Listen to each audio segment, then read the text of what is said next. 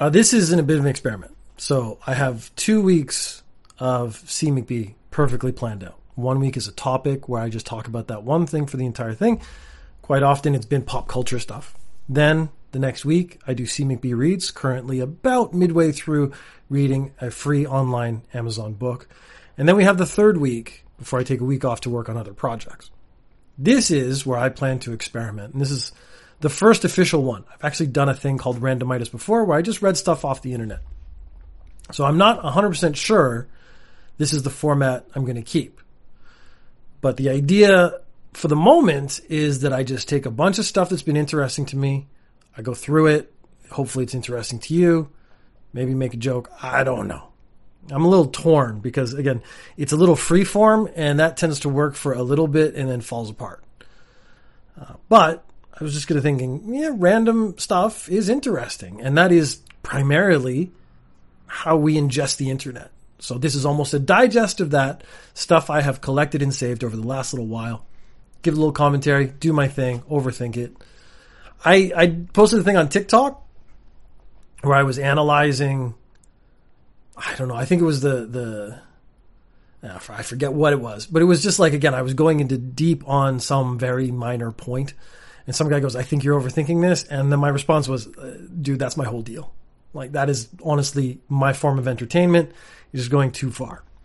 I still am playing with the idea of taking the first hundred of the now defunct Velocipodcast and redoing them and so that would be a lot of episodes, a lot of content. But now I've been doing podcasting for about five years. I have a better sense of myself. I'm more comfortable. I can do it more sort of free form. It, it should be better. And I think there's a lot of those things that didn't get the uh, attention I think they deserve.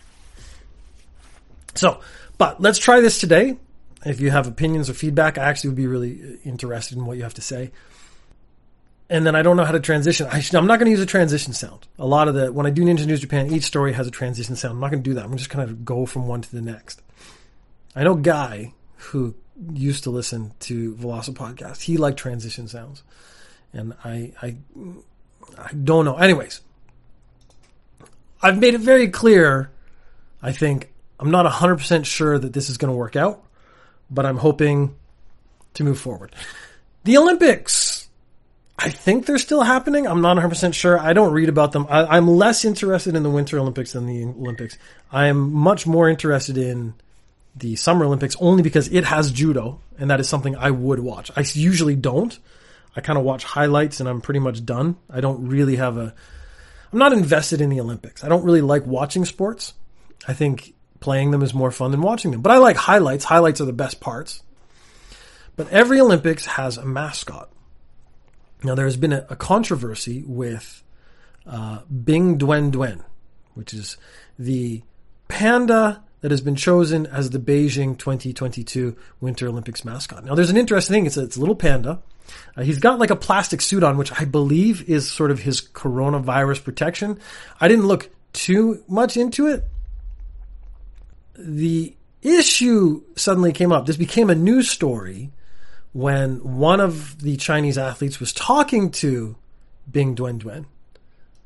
Uh, and then Bing Dwen Dwen answered. Now, I think the fact that it was so cute gave the impression that Bing Dwen Dwen would have a cute voice. So on the screen now, you can see there's just some uh, official guy, maybe a reporter or something. He's with Bing Dwen Dwen, and they're talking to an athlete. People assumed that Bing Dwen Dwen would have a cute voice, like basically a high, squeaky voice. And then this is what they got instead.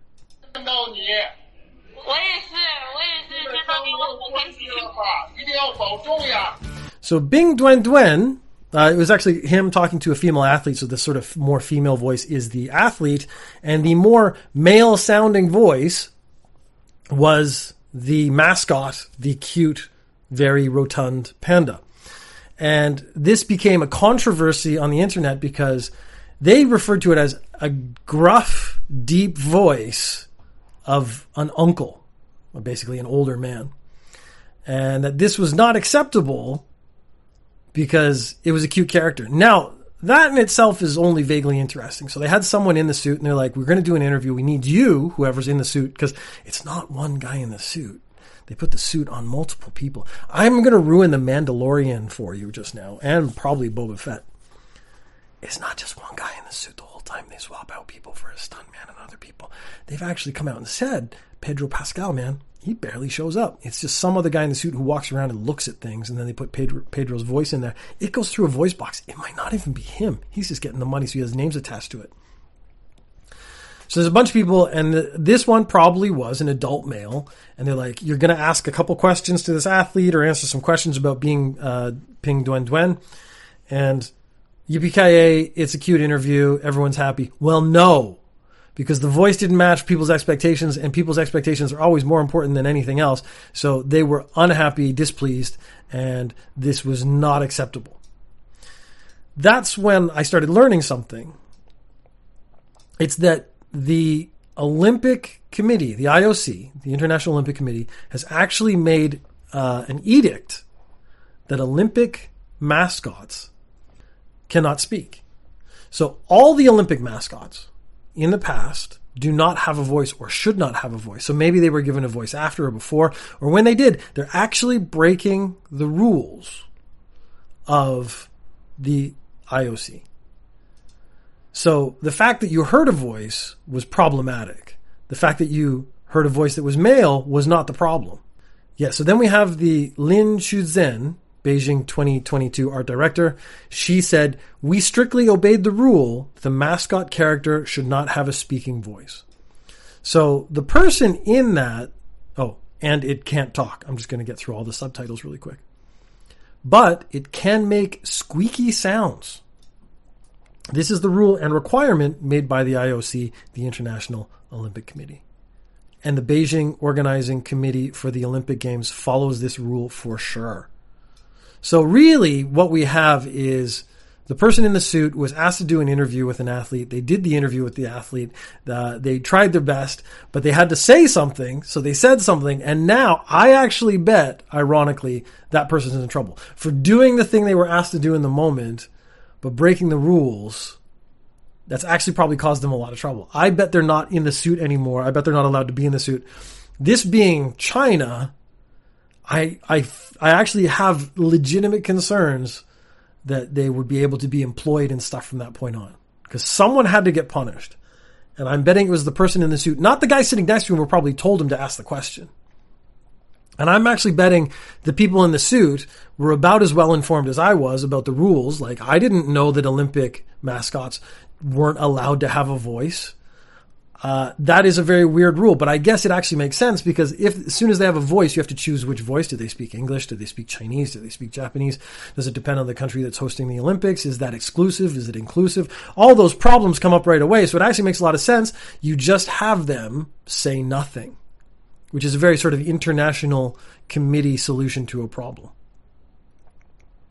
Which led me on to sounds in general. So I was thinking about sounds in movies, and one of the things that came up was uh, the Velociraptor noises in Jurassic Park. Not a movie I am particularly engaged in. I don't really have a thing for dinosaurs like some people. I do enjoy the movies, but I never watch them twice. I'm not that into them. Uh, but we actually have no real understanding of what a dinosaur sounds like, except for things that maybe are kind of still alive dinosaurs. So you would have crocodiles and a turtle or tortoise. Um, and then you're actually starting to run thin on like iguanas, maybe. Things that kind of fit the same reptilian, ancient feeling that a dinosaur would have. So what sounds do they make? So here is a sound from Jurassic Park. So that was the call. That was a velociraptor calling out to other velociraptors. And I was like, huh, that's actually pretty cool. It sounds, you know, it, it seems realistic. Oh, And this is throughout the whole movie. They're making these calls, calling to each other, coordinating their hunt, which is where you get the appreciation for how smart they are because they're able to communicate. And that communication shows a higher level of thought. And this is impressive, and we care about that. Uh, and then you find out that the noises are very similar to this.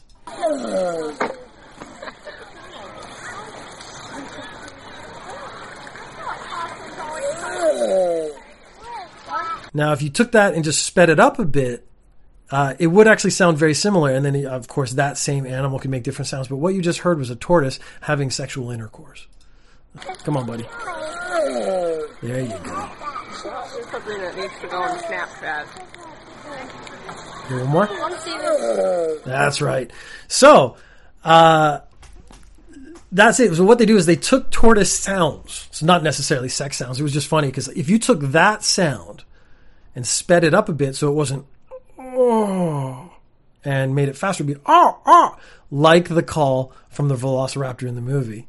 Uh, there you have the sounds or how they made it, which is interesting because one of the things I learned when I was a kid uh, in Star Wars, the laser sound, not lasers, the phaser blaster sound, the pew pew, which is iconic to me because I mean I learned it when I was a little kid. Pew pew. That was done by taking a uh, wrench or a spanner and then hitting on a tension wire that was holding up like a telephone pole.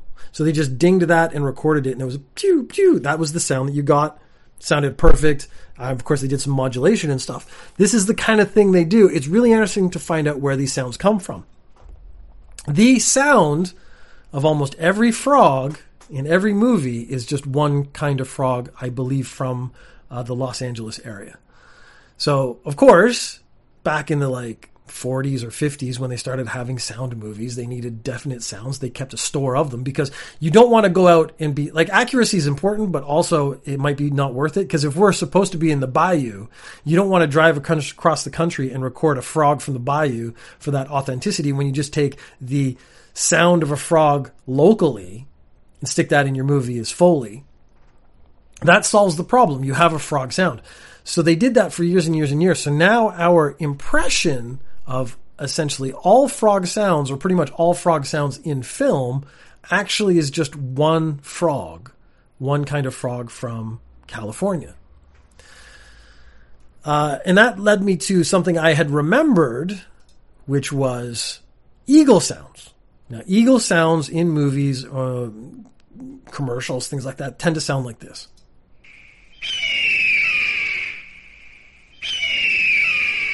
Now, if you are a Canadian, like I am, and you lived on the West Coast, as I did for many years, I went to university in Vancouver. I lived on uh, Victoria, Vancouver Island in Victoria with my parents for a while. I spent about a decade living in that area. There's actually a lot of bald eagles. Ironically, there are a ton of bald eagles in Canada. Uh, they don't care about borders. They're not quite as loyal to as America as America thinks. But uh, this goes along with me having just watched Peacemaker, where Eagle actually plays a fairly seminal role. I have heard actual eagle sounds in the wild. And that is not what they sound like. And my best impression of an eagle would be go listen to a seagull. And it sounds something like this. Let me make sure I get the right one.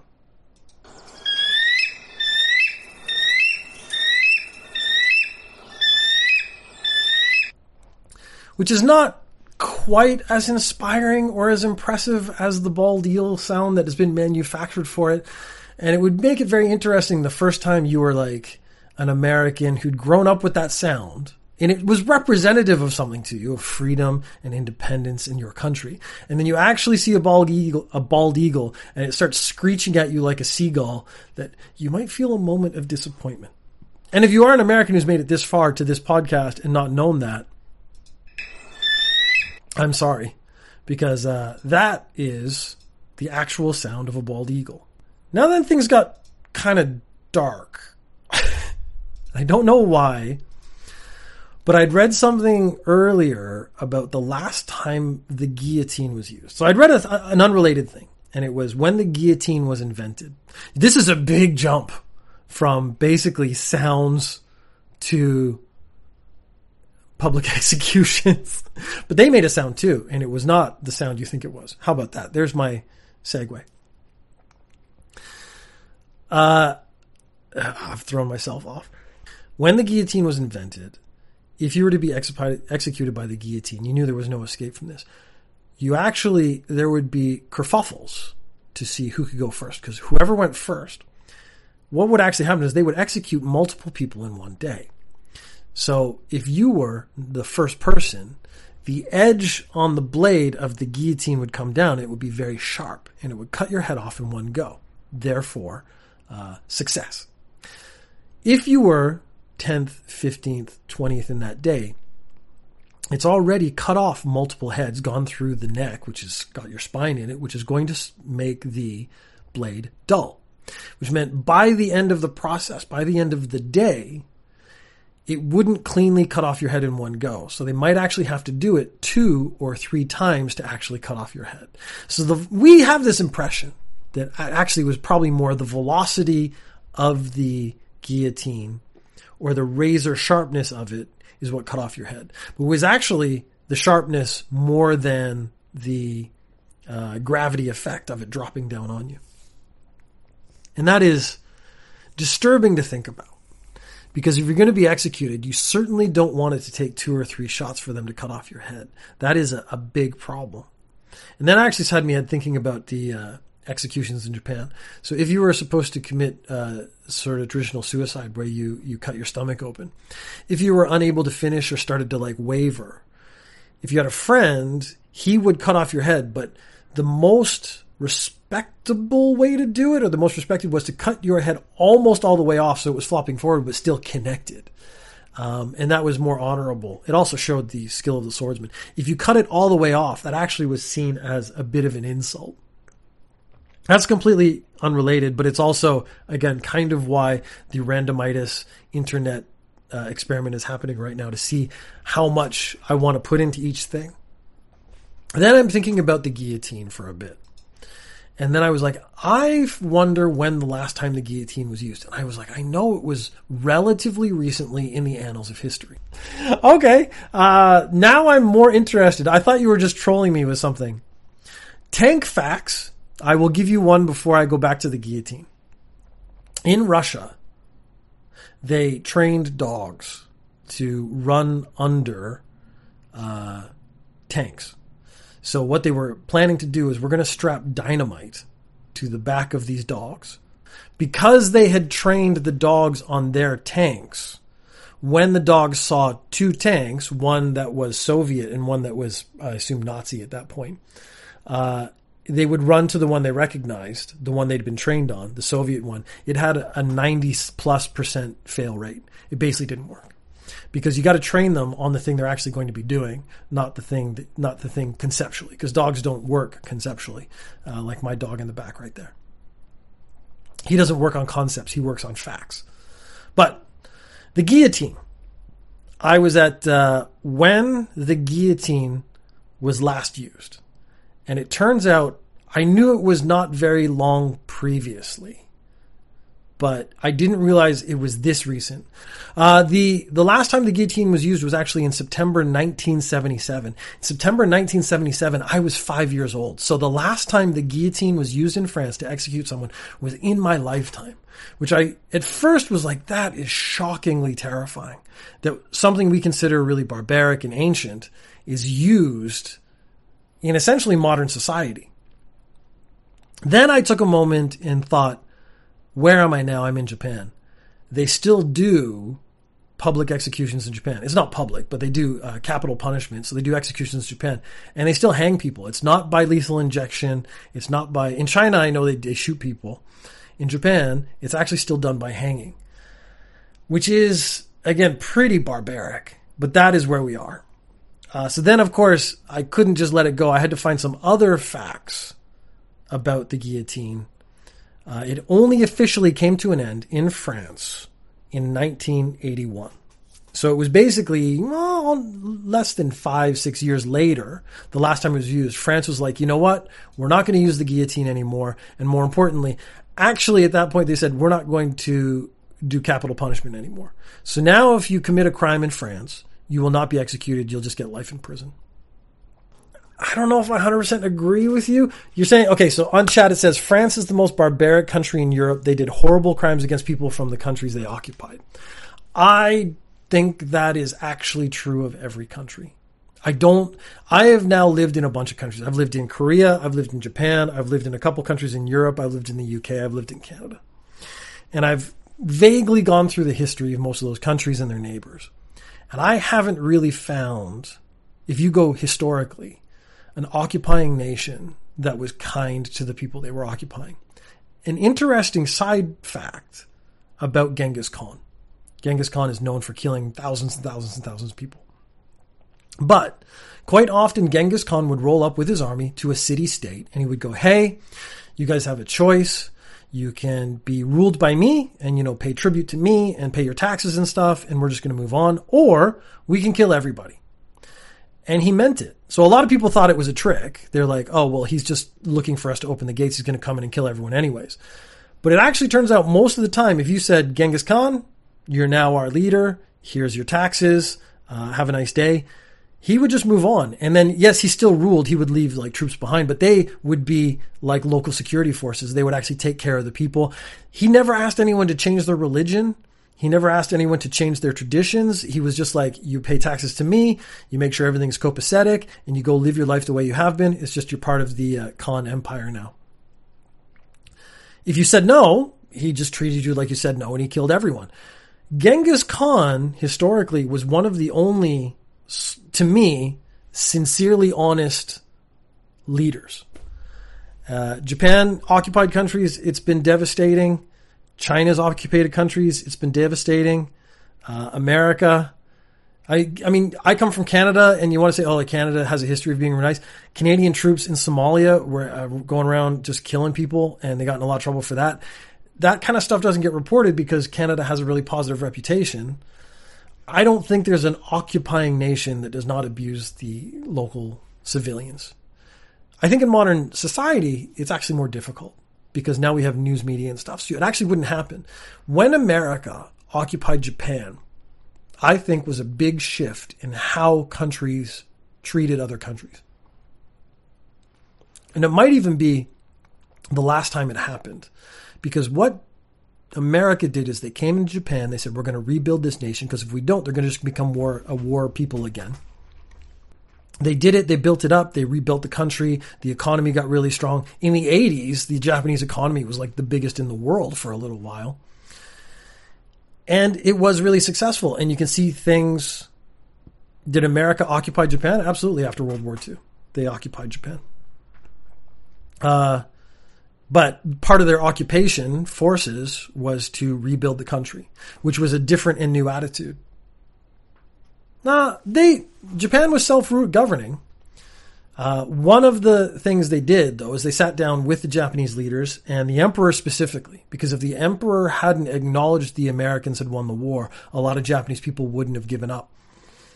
The they wrote the constitution and the constitution says Japan as a country is not allowed to have a standing army which is why currently in 2022 we have the SDF which is self-defense force. You do not have an army in Japan. You will not find them invading other countries now there are hardline Japanese people who want to change that because they're scared of North Korea and they're a little nervous about China but I think that that has set Japan on a path to where we are now I mean Japan's one case of success it didn't really work in the Middle East, but I don't think they really did the same thing in the Middle East. They didn't really rebuild. They didn't connect with the people in the same way. This is where the whole hearts and minds idea comes from with, with the success that Japan is now one of America's strongest allies, where other countries, you know, they occupy the, in America has occupied other countries in the Middle East and stuff that they go in, they do stuff and then they leave. They don't rebuild the country. They don't have a booming economy. They don't have industry. And then the, the country falls apart again. And it costs, it's expensive. That's the problem.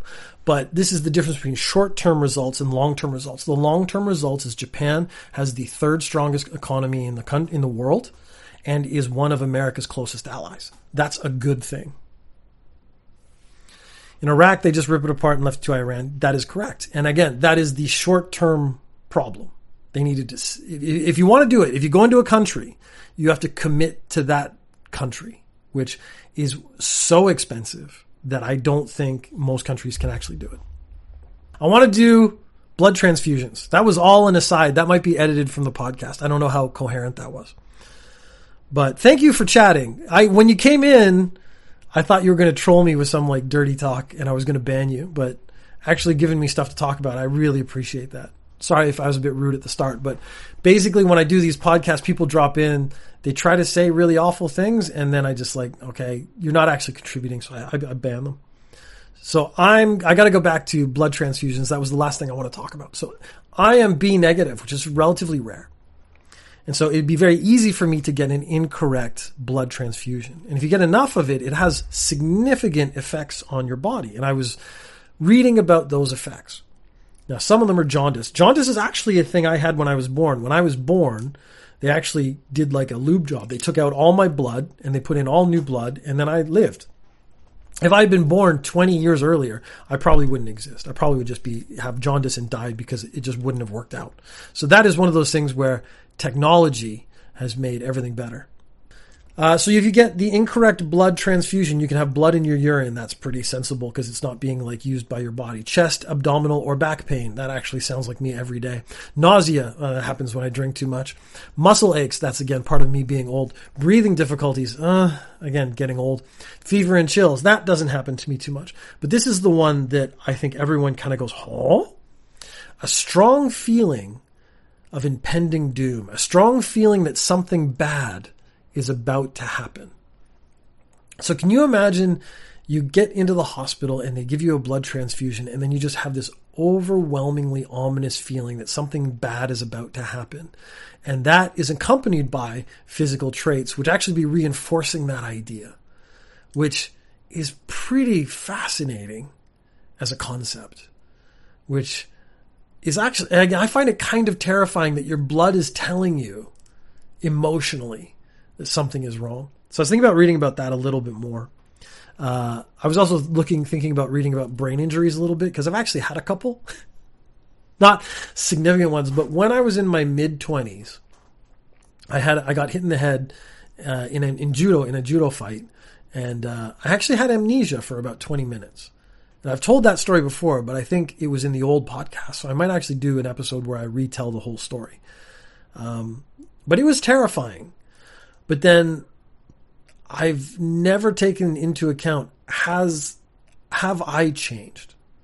Because I had a friend ask, "Is there anything you still don't remember?" But because I wouldn't remember it, I actually wouldn't know. Like if I don't remember the first five years of my life, well, then since I don't remember it, I don't know that I don't remember it.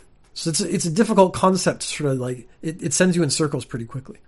It didn't seem significant, but I have had girlfriends that have talked about how I have very base emotions. I don't have extreme emotions. This is something that every woman I've been with has commented on at some point that I don't get particularly upset and I don't get particularly happy. So I have like a base bar of emotions and they don't hit extremes like other people do. So I don't get super excited, but I also don't get super bad.